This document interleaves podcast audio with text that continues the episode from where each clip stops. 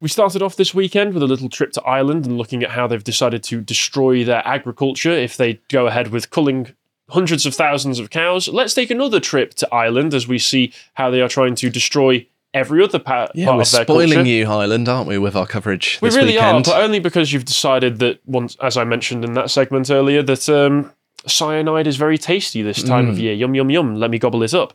Uh, before I get any further, first I'd like to point to the website where we've got so much excellent work that you can take a look at and learn from. And uh, in particular, there was a recent Epochs, my first appearance on Epochs, which I really enjoyed talking with Bo about the Spanish Civil War. And we dispel a few of the myths talking about that. And Bo goes at one point on a rather epic rant against, of all people, George Orwell and the perspectives that he puts forward in Homage to Catalonia, which seems like a very useful book for understanding the history, but also one in which George Orwell's um, socialist leanings loom large, shall we say. But on with the news. So, Ireland, um, a recent an uh, independent MP, I assume MP, the Irish equivalent of an MP, yeah, uh, Matty McGrath, who is an independent, he was one of the people that mentioned um, the the cow cull and being Oh, really? So it, he's yeah. he's on point with everything he brings up. Then, Mm. so thank you, Matty, for bringing all of this to our attention. Uh, he said that Ireland needs a referendum on in- immigration after a 960 percent increase in new arrivals in one year. He said its total open borders got 12,000 homeless people on the streets already, and money is being spent on this situation, which could go to those people or to anything else, including potentially not culling hundreds of thousands of cows.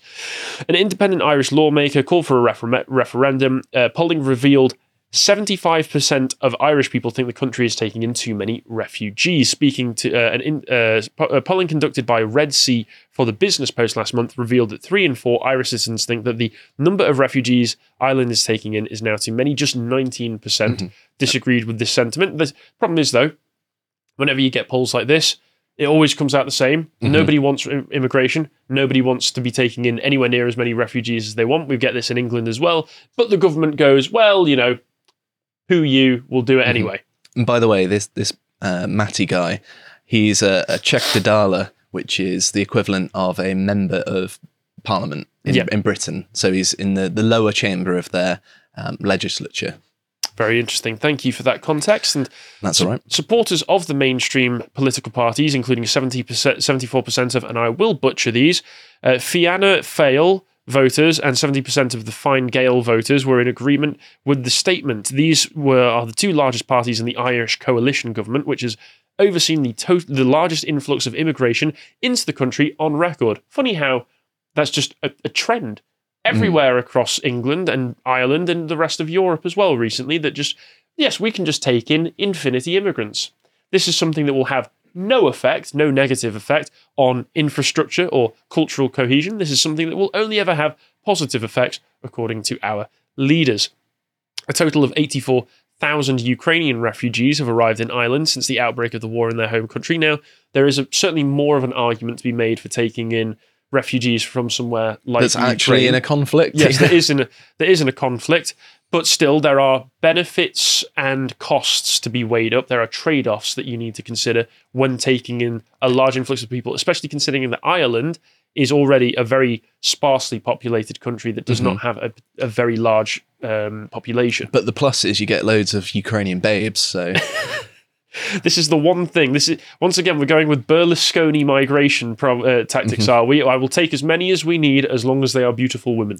I wholeheartedly agree with that immigration policy. Well, I mean, you do look uh, Italian, so this Thank only you. makes sense.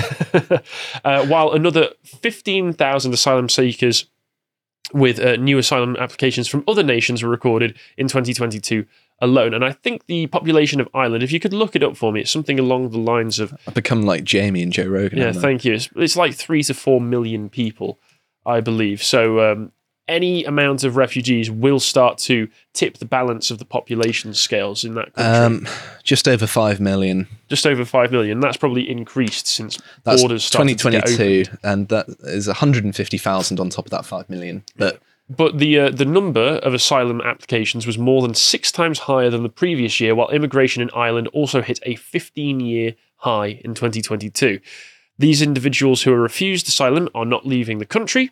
Data provided to Newstalk following a Freedom of Information request showed that of the 4,631 deportation orders issued to failed asylum seekers between 2018 and 2022, the Office of the Garda National Information Immigration Bureau enforced just 314 of them, or 7%, while the Department of Justice assisted uh, provided assistance in 430 other cases for people who voluntar- voluntarily left Irish territory. The rest remain in the country. So once again, we're seeing this tipping of the scales where thousands of people come in, thousands of people get rejected, and then only a few hundred, if you're lucky, actually get kicked out of the country, which reasonably speaking, the authorities have the the um, obligation to do for the sake of the native population. So this is happening everywhere across the West right now. And uh, another bad sign, because this is another trend that you start to see in the West, is that Mohammed was the most popular ba- uh, baby boy's name in an Irish city in 2022. Now,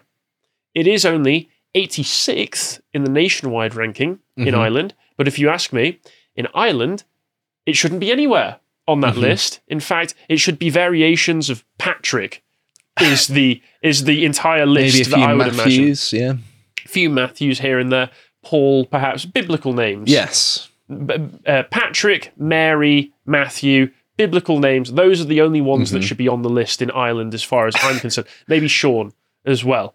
Uh, not Mohammed. Not Mohammed, because it's the uh, Irish city of Galway last year. Mm. Apparently, must be where all of these people are flocking to. And this is just something that you see all over the place. Once again, in England, I think it was the other year, Mohammed was the most popular boy's name across the entire country. Well, I mean, say what you will about the Islamic world, but they're not very imaginative for boys' names, are they? So well, there, there are variations of how you spell Mohammed, but it's still just Mohammed at the end of the day. You can spell it with a U, Mm. you can spell it with an O, you can Such spell it with choice an A. isn't isn't it, I mean, they're, just liberating, isn't they're, it? they're a very inventive people, if you ask me. Mhm. Um, and you always wonder to yourself, well, why isn't it? Why isn't it that our countries just can't close the borders? Why is it that we can't just say no to immigration and return to the kind of population demographics that we had at least in maybe the early 1990s, Mhm. maybe the 1980s, maybe before Enoch Powell had to make his speech even. But happily, coming back, taking the boat over from Ireland back to the UK now, I want an immigration policy from 90 BC. That's my my stance. very daring, very Mm-hmm. challenging. I, I, I- I'd like to see it implemented myself. But Laura Kuenssberg um, did an article on why former Home, Sec- Home Secretaries in the UK say it's hard to cut immigration. And the answer may surprise it won't it won't surprise you but I'll go through the article anyway so I've spoken to five former home secretaries conservative and labor about why it is just so hard to manage the numbers of people who want to come into the UK if you ask me, it's because the people in charge have no political will to do it and actively Mhm. benefit from destroying the native culture of the country that they administer. Well, large corporations benefit from having lots of cheap labor, and they don't care that it's pushing down the wages of native British people as well as increasing housing prices and strain for public services. So, uh, yeah. But we're off to a good start here. We just can't be honest, says one former occupant of one of the hardest jobs in government. The first barrier is a political one. The former Home Secretary said governments want to give the impression that you can do something about it, but it's very, very difficult. Okay, is it because of European Court of Human Rights, like we saw with the Rwanda deportations? Is it because there is just a vast bureaucracy that will refuse to actually administer any ch- any commands given from the top down? What could it be? The Conservatives promised the public that they would get net migration figures under 100,000, but that created a fundamental problem, says another uh, ex Home Secretary. The government said we'll need to get the numbers down, but the country needs immigrants. There it is. That's the reason. The real reason. The real reason. They've been hiding it from the public for so long. The thing that we see parroted by everybody in charge of immigration in the country. You'd think we parroted by the BBC every other article where they talk about immigration. The thing we see parroted by The Guardian every article that they talk mm-hmm. about the immigration. Independent, all of the business leaders, bloody the people who voted for Brexit, business leaders. What was his name? The guy who was in charge of Next, who was a Brexit supporter I can't remember. who said, "Well, you know, I voted for Brexit so we could get more immigrants. Basically, I wanted, I voted for Brexit so we could further impoverish the native population." Um, it- that's the secret reason. That's the secret reason. The government just can't do it. Just can't do it because we need them. The ex minister told me it was a target I never believed in. I never thought that it was sensible. And I, I, once again, it's just I knew that this hand wringing answer would come up in the article because that's what they always say. They present it as though it's something secret, like the public don't know. Public don't know that their ability to go to Pret and have a coffee delivered to them uh, is entirely dependent on foreigners. What if I told you that our country has functioned with much less technology making things more efficient, with a much smaller population than we've had before? And I'm, I'm not going all World Economic Forum on you, like, we need population reduction. Um, I'm, I'm just trying to say that, yeah, we don't need immigration. It's okay if we have a gentle population decline, so We're long as it's actual. We're actually a very small country uh, who is one of the most densely populated I think the in the Netherlands world. is more densely populated in Europe than us. also but- smaller. but yeah, it is basically just a concrete um, slab raised from the ocean. The, the Dutch's war against the ocean has, has not but continued. So that's the one who might be more densely populated from us, who aren't just a tiny city state. But England is one of the most densely populated countries in the entire world, and we were able to manage perfectly fine before we had masses of foreigners coming into the country. And also, on your point of a slow population decline, generally speaking, if you look into the figures, the native English population has remained at about 44 to 45 million for mm-hmm. decades at this point. Yeah, So imagine England, except we have that many people, which is Ugh. one that the country could easily sustain and, you know, would probably run much better with that amount of people. The NHS, as much as it's not something that I'm too in support of in the mm-hmm. first place, would actually be able to probably deliver what it's supposed to if it had a population that could that it could manage effectively. And also, I, I would just like the idea of being able to drive up the M6 back home without being stuck in an, a, a, a 50 mile long traffic jam so the um, entire way. this is a, a phrase that I promise I've not said to ex girlfriends, but bigger is not always better. Um, um, yeah, I don't know. It seemed to roll off your lip, roll, roll out of your mouth like something that you've had a lot of practice. Mm-hmm. but things tend to be more efficient when they're smaller scale. Um, in in a sort of you, you know the Roman Empire. Certainly easier to manage. Yeah, that's what I mean. When you're trying to actually run something, it's easier to run something that is small than something that is big. I know this is stating the obvious. Carrying on before people in the comments get too excited making jokes at your expense here. But my, my point being an economic one. Like when an empire grows too large, it's very difficult to administrate and it becomes efficient and unstable. I think it, it's good to have smaller sort of organizations. Absolutely true. Uh, carrying on, this says uh, our third former Home Secretary told me it was vainglorious to try to cap the numbers at 100,000, a figure that seems totally and utterly out of reach. This article is just pure propaganda.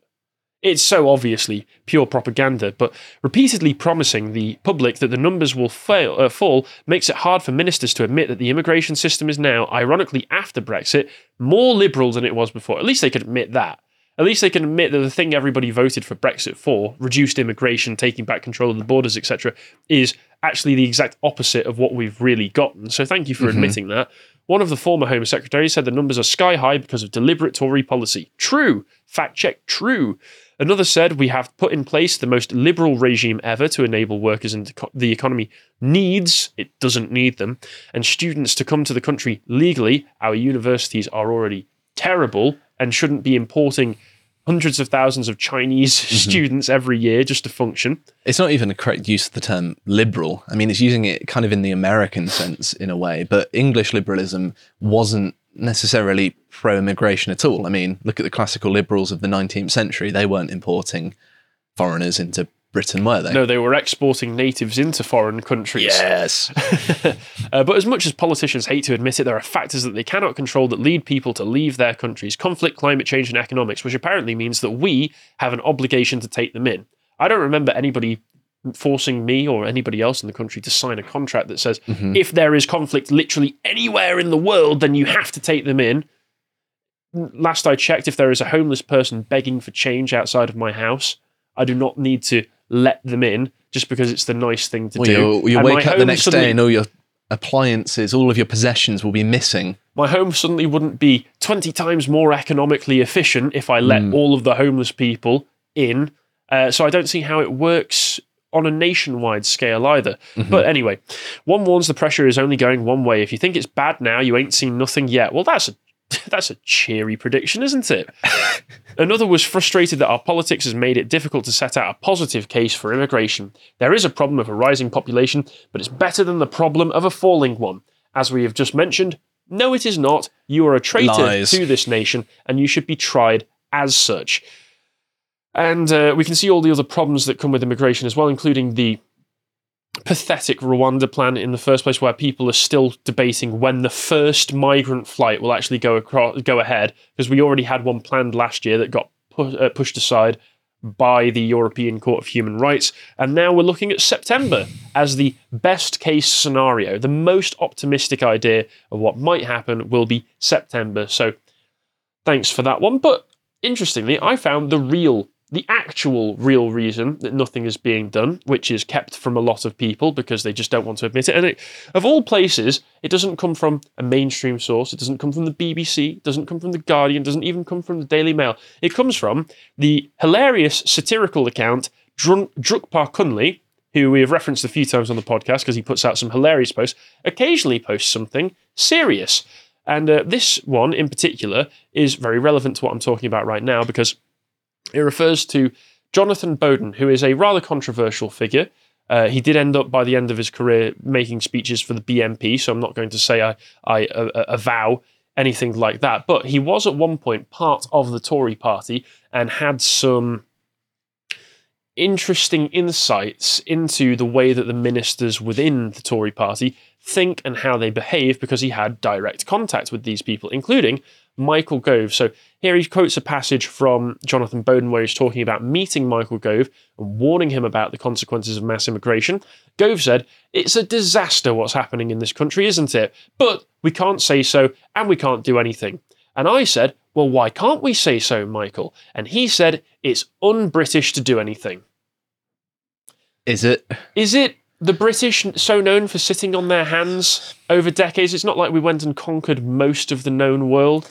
Yeah, it's not like we've been involved in lots of conflicts over the, you know, over the recent decades either. I mean, we're known for being proactive. We And if you if you scroll down as well, there's more there's more in this as well. Jonathan Bowden says that the attitude that these Tory uh, these Tory party members had was that when he started to bring this up more and more and said, "Hey, we might ruin the country by letting all of these immigrants in. Why aren't we going to do something about it?" They started to ask him questions like, "Jonathan, why are you becoming a fascist?" So even within the Tory party, these people are such moral cowards that they recognise the problem, they understand the problem, they're willing to talk about it behind closed doors, but when it comes to actually committing to action, they just don't do it.